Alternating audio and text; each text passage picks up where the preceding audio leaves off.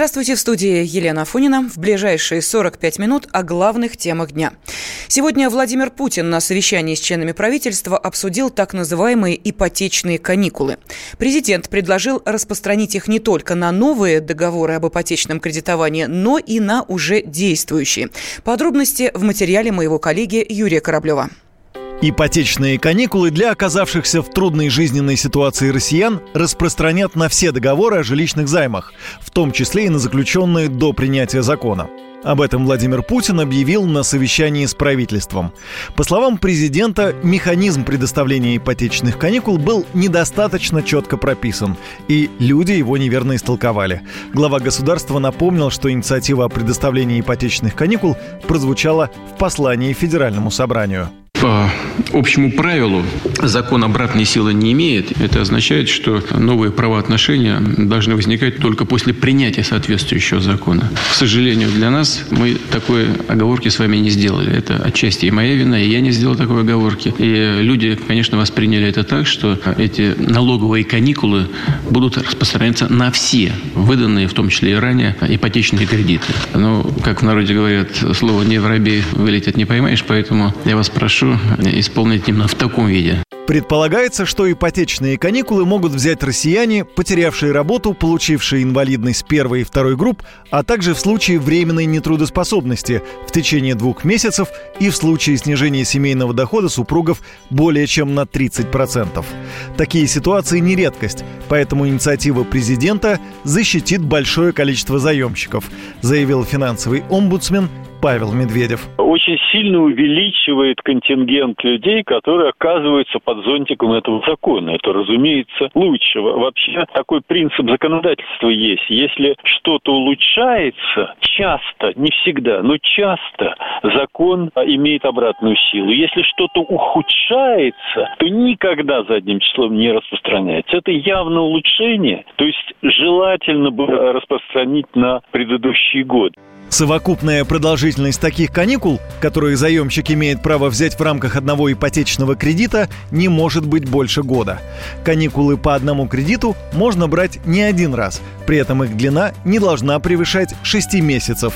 Эти положения закреплены, чтобы защитить интересы банков, заявила вице-президент Международной академии ипотеки и недвижимости Ирина Радченко. Банкам, конечно, это невыгодно, потому что у них теряются доходы, они вынуждены будут продлевать этот кредитный договор. Да, никто не говорит о том, что это каникулы бесплатно для заемщика будет, да, то есть они за счет увеличения срока, скорее всего, будут. Но банк в это время будет э, терять свою прибыль. И, соответственно, они не так, чтобы прямо воодушевлены. Кстати, идею расширить действие ипотечных каникул на уже выданные кредиты поддержала председатель Центробанка Эльвира Набиулина.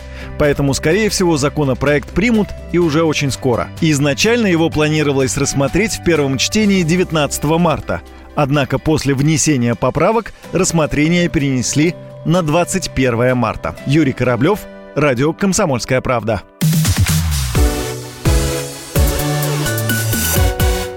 Совет Госдумы обсудит вопрос о взыскании компенсации с Украины за экономические потери Крыма. Те потери, которые республика понесла за 23 года пребывания в составе незалежной. Об этом сообщил спикер Госдумы Вячеслав Володин. «Обсудим и будем переходить к принятию конкретных решений», заявил он. К этой работе Дума привлечет экономистов, Российскую академию наук, представителей полуострова, чтобы вместе изучить ситуацию в Крыму и Севастополе и выйти на подписание итогового документа. Все подробности далее. Украина должна расплатиться за Крым. Такое предложение высказал спикер Госдумы Вячеслав Володин. По его мнению, за те 23 года, что полуостров находился в составе независимой или незалежной, региону был нанесен серьезный экономический урон. Разрушительная политика киевских властей, которая, цитата, «очень непорядочно обошлась с полуостровом», нарушила основополагающие права крымчан, в том числе на язык и образование. Теперь Кремль намерен восстановить справедливость и вернуть то, что было отобрано. Но рубить сгоряча никто не намерен. Володин сообщил, сообщил, что для решения этого вопроса будет создана отдельная рабочая группа. Ее возглавит вице-спикер Госдумы Иван Мельников. Эксперты найдут решение, основанное на цифрах и фактах. В своем обращении к депутатам Вячеслав Володин заявил следующее. Мы постараемся с привлечением экономистов, и ученых, с участием представителей региона, изучая ситуацию и в Крыме, и в Севастополе, выйти на итоговый документ, а дальше мы обсудим, какие решения необходимо будет принимать. Инициативу горячо поддержали и в Крыму. Власти полуострова уже сообщили, что совместная рабочая группа Госдумы и Госсовета Республики начнет подсчитывать ущерб в течение ближайшего месяца. После того, как документ будет готов, российская сторона обратится к европейским парламентским структурам.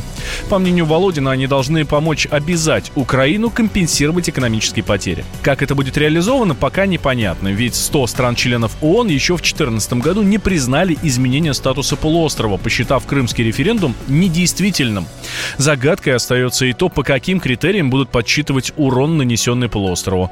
Политолог Георгий Бофт высказал мнение, что Украина не отбирала у Крыма ресурсы, а скорее недоинвестировала. Например, к ущербу можно отнести плохое состояние санаториев и оздоровительных комплексов. Доставшиеся полуострову советские здравницы никто не восстанавливал, и теперь их приводят в порядок за счет российского бюджета. Или вот еще одно направление, по которому можно требовать компенсации – крымская экология. Например, за 23 года Никитский ботанический сад практически практически не развивался. В целом же Георгий Бофт назвал предложение Вячеслава Володина популистским.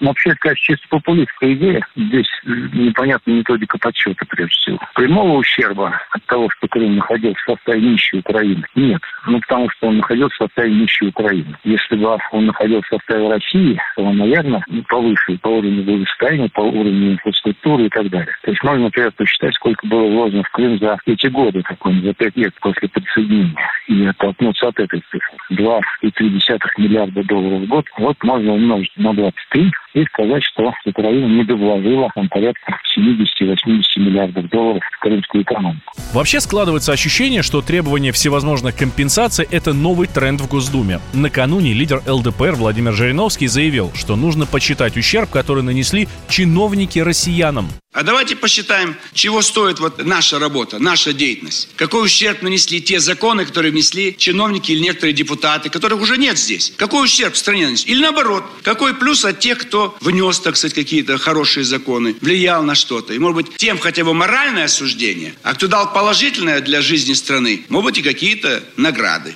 Вопросов больше, чем ответов. Ну, например, как россиянам будут компенсировать моральный ущерб, нанесенный некоторыми чиновниками? Из бюджета? Или кто окажется в большинстве? Тех, кого накажут или наградят? Но главное, что скорее поддержат законодатели? Инициативу Володина или Жириновского?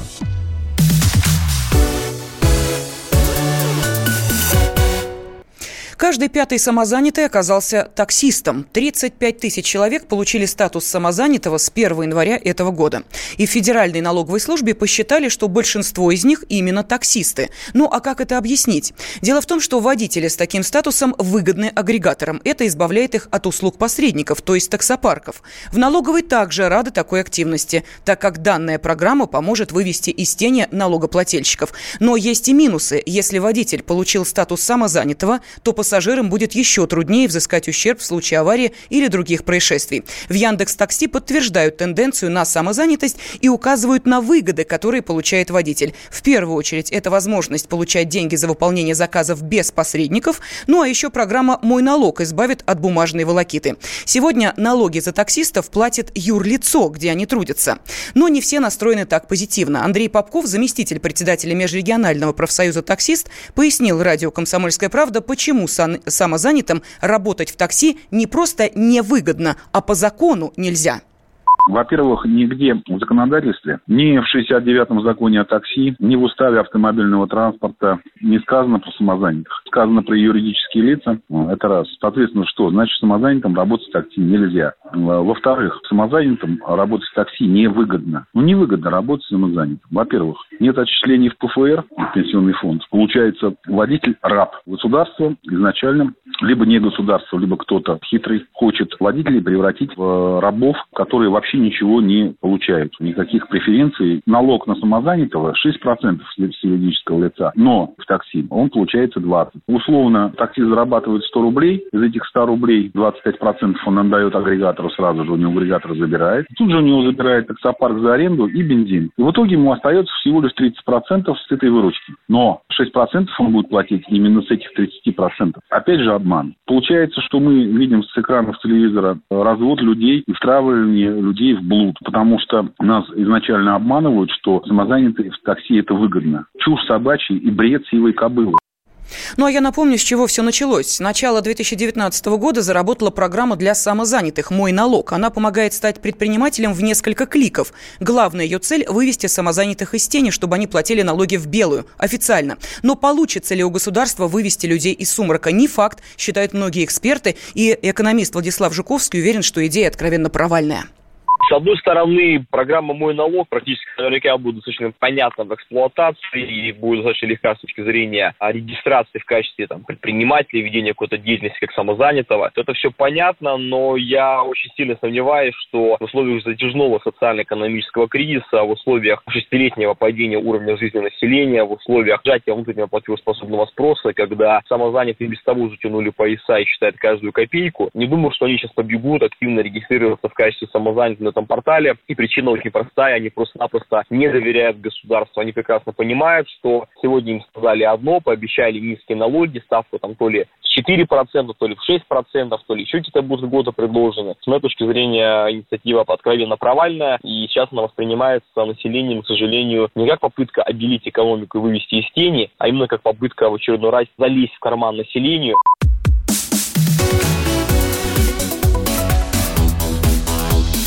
Темы дня. Магеллан прошел вокруг света за три года, его знает весь мир. Фок и паспорту потратили 80 дней, и про них написали книгу. А с нами это можно сделать всего за полчаса. Знаменитые путешественники в прямом эфире расскажут, где побывали, что увидели и через что пришлось пройти, проехать, проплыть и пролететь. Совместный проект «Радио Комсомольская правда» и Русского географического общества «Клуб знаменитых путешественников». Отправление каждый четверг в 12.05 по Москве.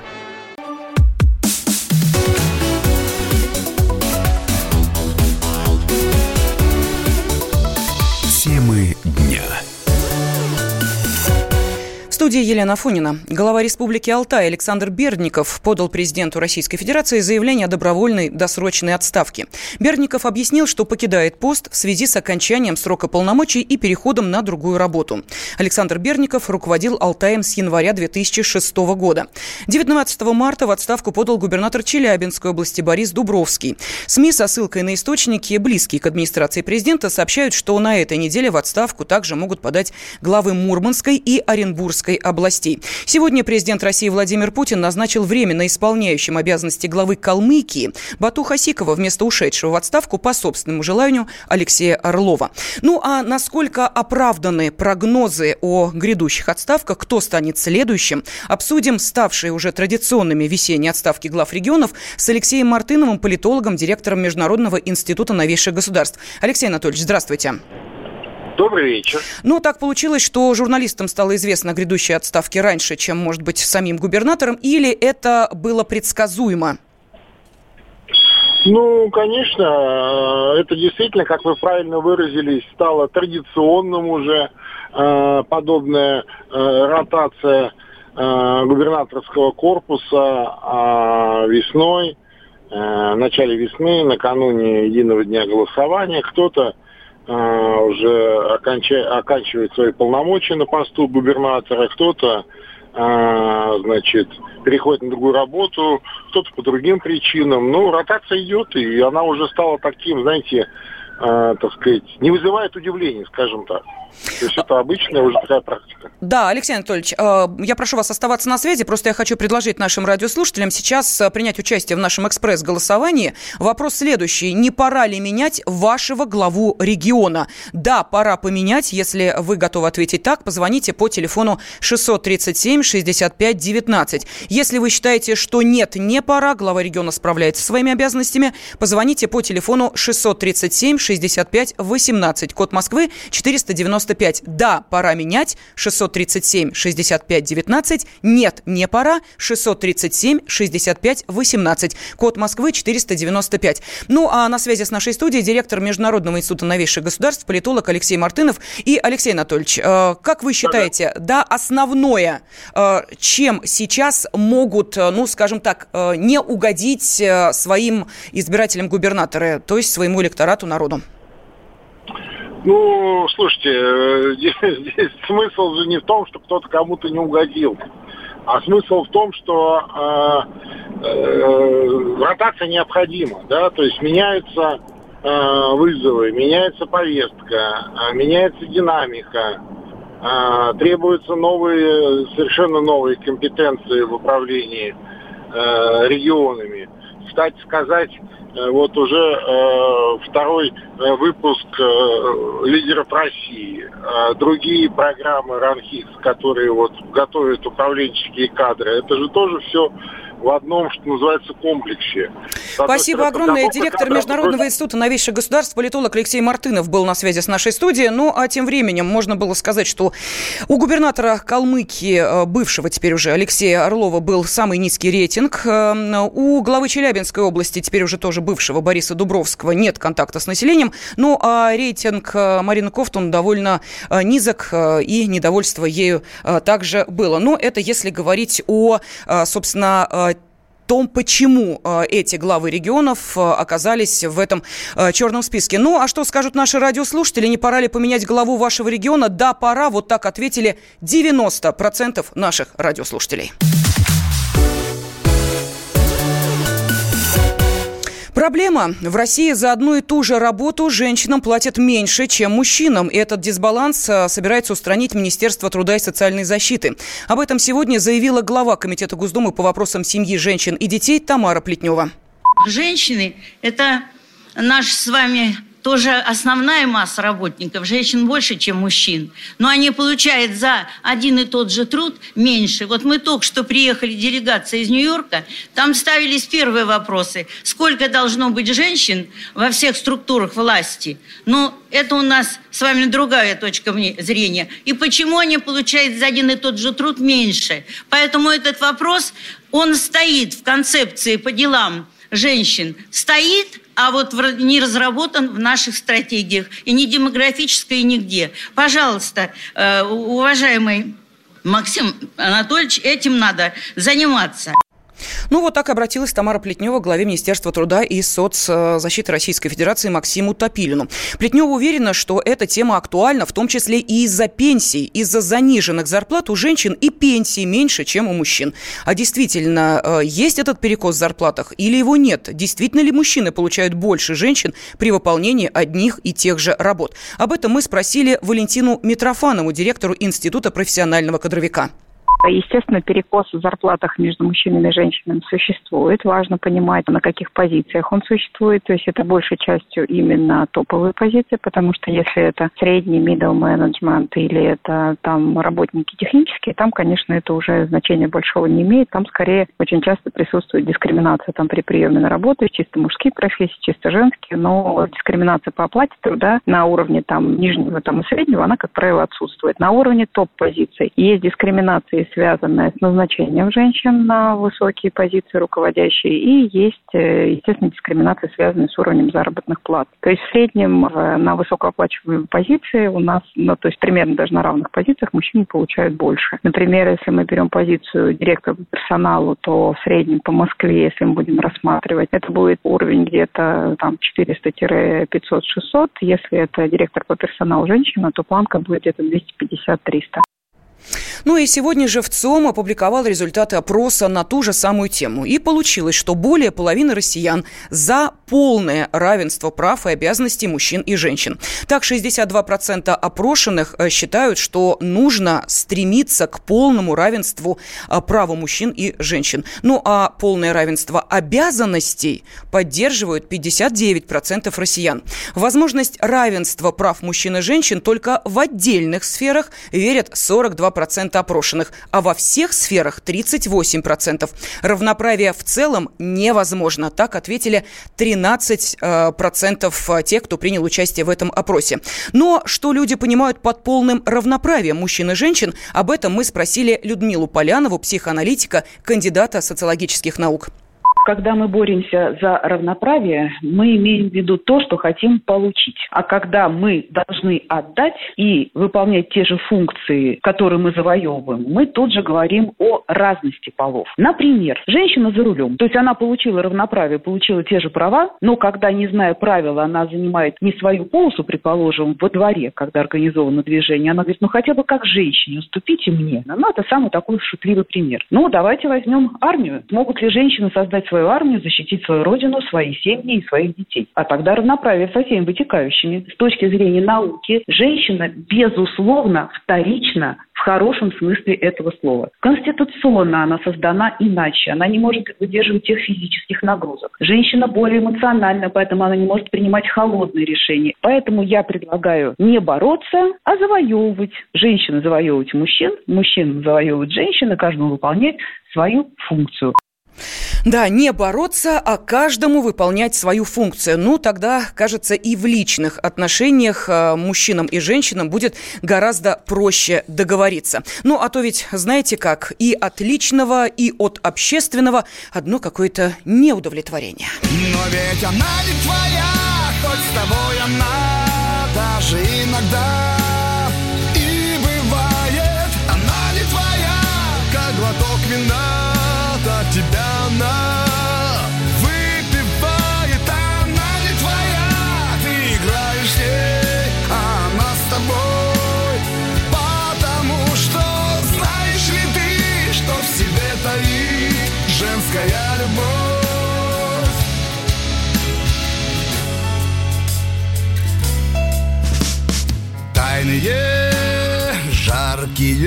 свидания ссоры и ранние рыдания. Молодой кровь кипит, тело смелое. Это все так скоро надоело ей. Боль любви твоей.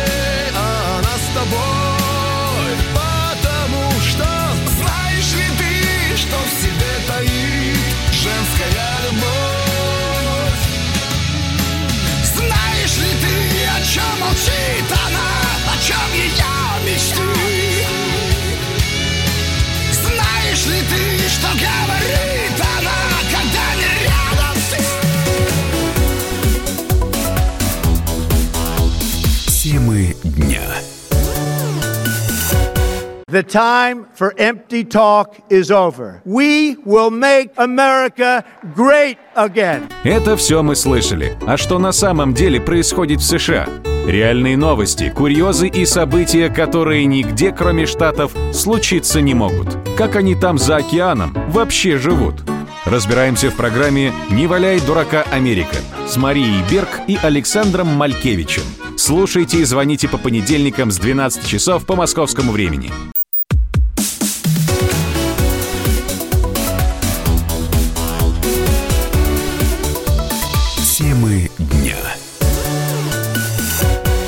Микрофона Елена Фонина. В четверг, 21 апреля, сборная России проведет свой первый матч в рамках отборочного турнира чемпионата Европы 2020 года.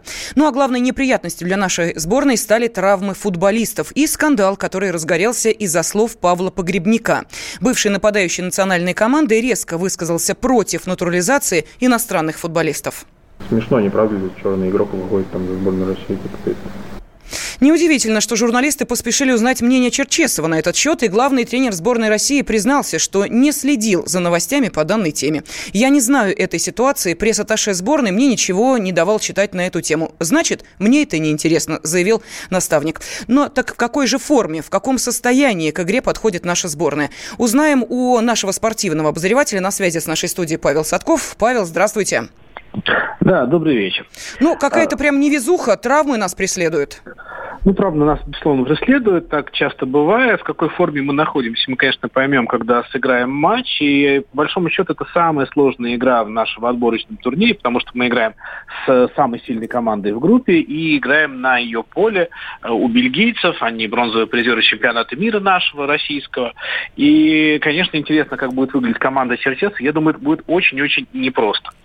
Но, тем не менее, э, вопрос э, был задан по поводу высказываний Павла э, Погребника, и ответ не был получен. Что, эта тема закрыта? Ну, я думаю, что и тема-то, по большому счету, нет. Такая, что называется, хайповая тема, да. Ну, один из игроков сказал, главный тренер сборной не должен отвечать на все, что говорят любые игроки в нашей стране. Его э, гражданская позиция по этому поводу, я думаю, очевидна. Ари э, привлекался в сборную, он нормально относится к натурализованным э, игрокам и всегда смотрит на профессионализм футболистов, а не на их цвет кожи, что, наверное, э, правильно. Спасибо огромное. Спортивный обозреватель комсомолки Павел Садков был на связи с нашей студией. Кстати, Павел, последний вопрос. Э, нам как, верить в победу? Или надеяться, оптимистично? Надеяться. Надеяться. надеяться. Хорошо. Да. Ну а в преддверии ответственного матча с журналистами пообщался Станислав Черчесов, и главный тренер сборной России рассказал, что в ближайшее время вместе с подопечными посмотрит фрагменты прошлогодней встречи с командой Бельгии, на основании которых и составит мнение о будущем оппоненте.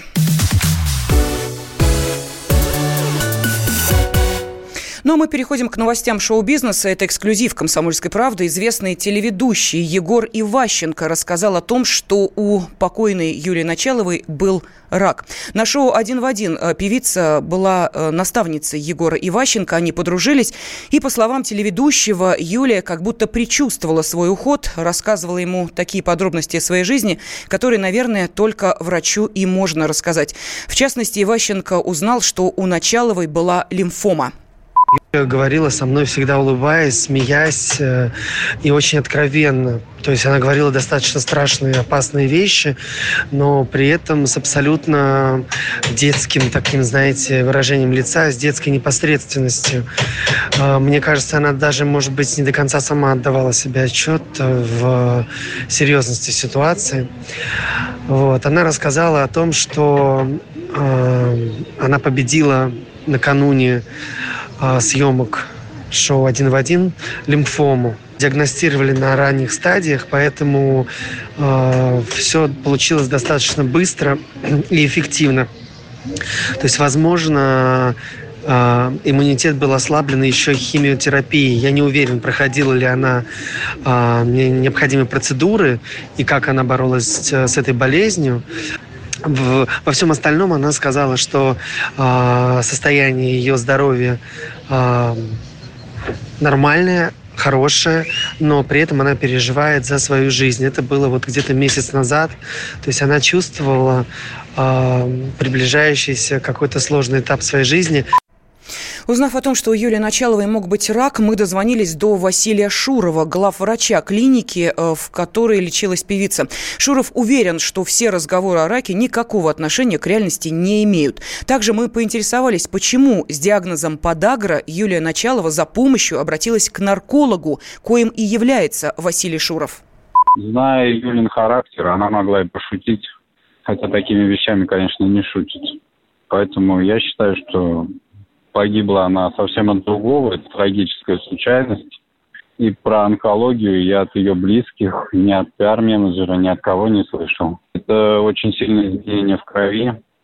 Это длительная химия, которую она, наверное, бы не перенесла с учетом остальных болячек. человек очень вел активный образ жизни, не пропадал, никакие курсы лечения не проходил. Посмотрите ее инстаграм, она все время где-то выступала, гастролировала, путешествовала. Там и волосы выпадают, и все остальное человек выглядит очень специфически, который лечит рак. Поэтому, ну о чем мы говорим? А, помогите, пожалуйста, понять и разобраться вот еще в чем, Василий Александрович. А, она у вас лечила подагру, правильно я понимаю? Вы э, везде значитесь как врач-нарколог. Как вот это я, сопоставить? Я главный врач клиники. Я главный врач клиники. Да, по сертификатам я нарколог, психиатр, психотерапевт, но Юли я занимался как организатор здравоохранения. Я проводил обследования, подбирал специалистов, в том числе специалиста по по нефрологии, по почкам, специалиста по подагре. Я ее курировал как главный врач. То есть вел ее я, но это была работа кучи специалистов. Ну а нашим корреспондентам в Нижнем Новгороде стало известно, кто стал последней любовью Юлии Началовой. Подробности в нашем материале. Поверить в неожиданную и необъяснимую смерть Юлии Началовой поклонники не могут до сих пор. Ей было всего 38, растила 12-летнюю дочку. Вся жизнь впереди. Тем более, что после любовных неудач у артистки наконец наметилась белая полоса. Первый раз певица вышла замуж 19-летней девчонкой за коллегу по цеху, участника группы «Премьер-министр» Дмитрия Ланского. Они были очень красивой парой, но муж к браку оказался не готов. Через три года, устав от измен, Началова подала на развод. Во втором браке с футболистом Евгением Алдуниным родила дочку, но и этот союз был недолгим. С хоккеистом Александром Фроловым жили уже без штампа в паспорте и тоже разошлись.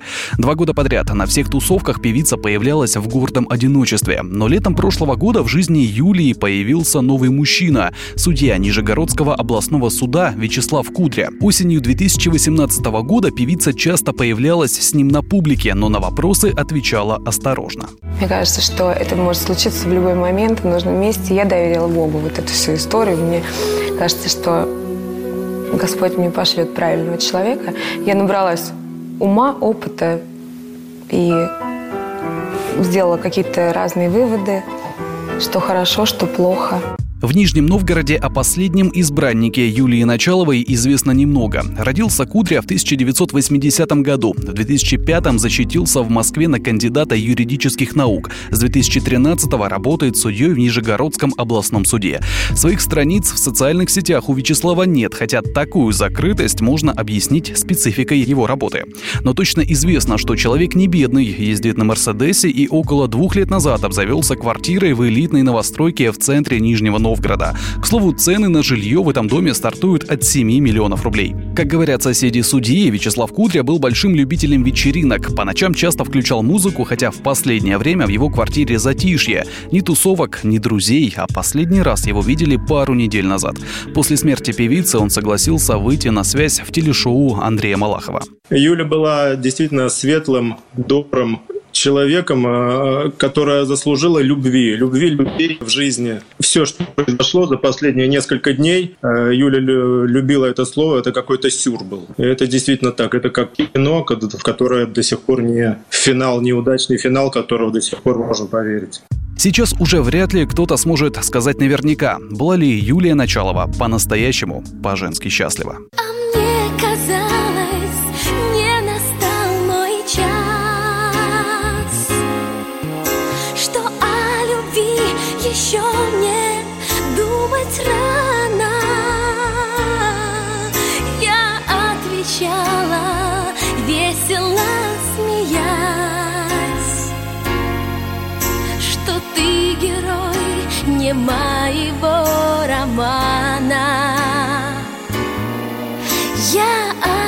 отвечала, весело смеясь ты герой не моего романа.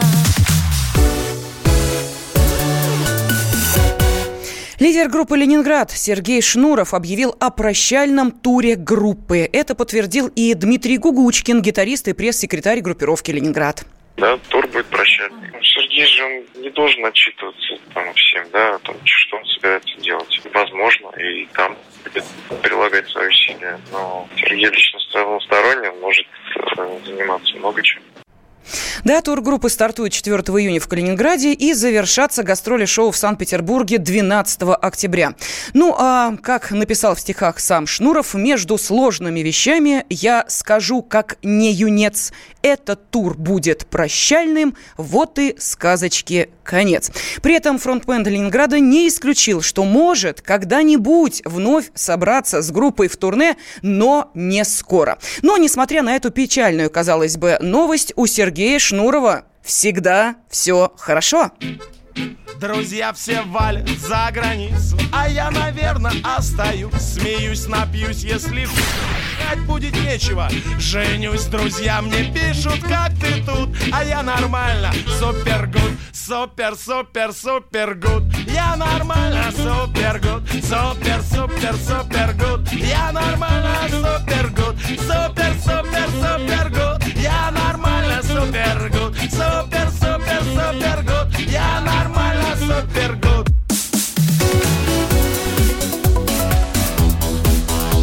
Темы дня. Садомиты, извращенцы, моральные уроды. Они повсюду. Но у нас есть он, Виталий Милонов. Потаскушки и либеральные сетевые хомячки. Закончилось ваше время, наступает наше время, наступает программа «Депутатская прикосновенность». Будет жарко, а возможно и больно. Программа «Депутатская прикосновенность» с Виталием Милоновым.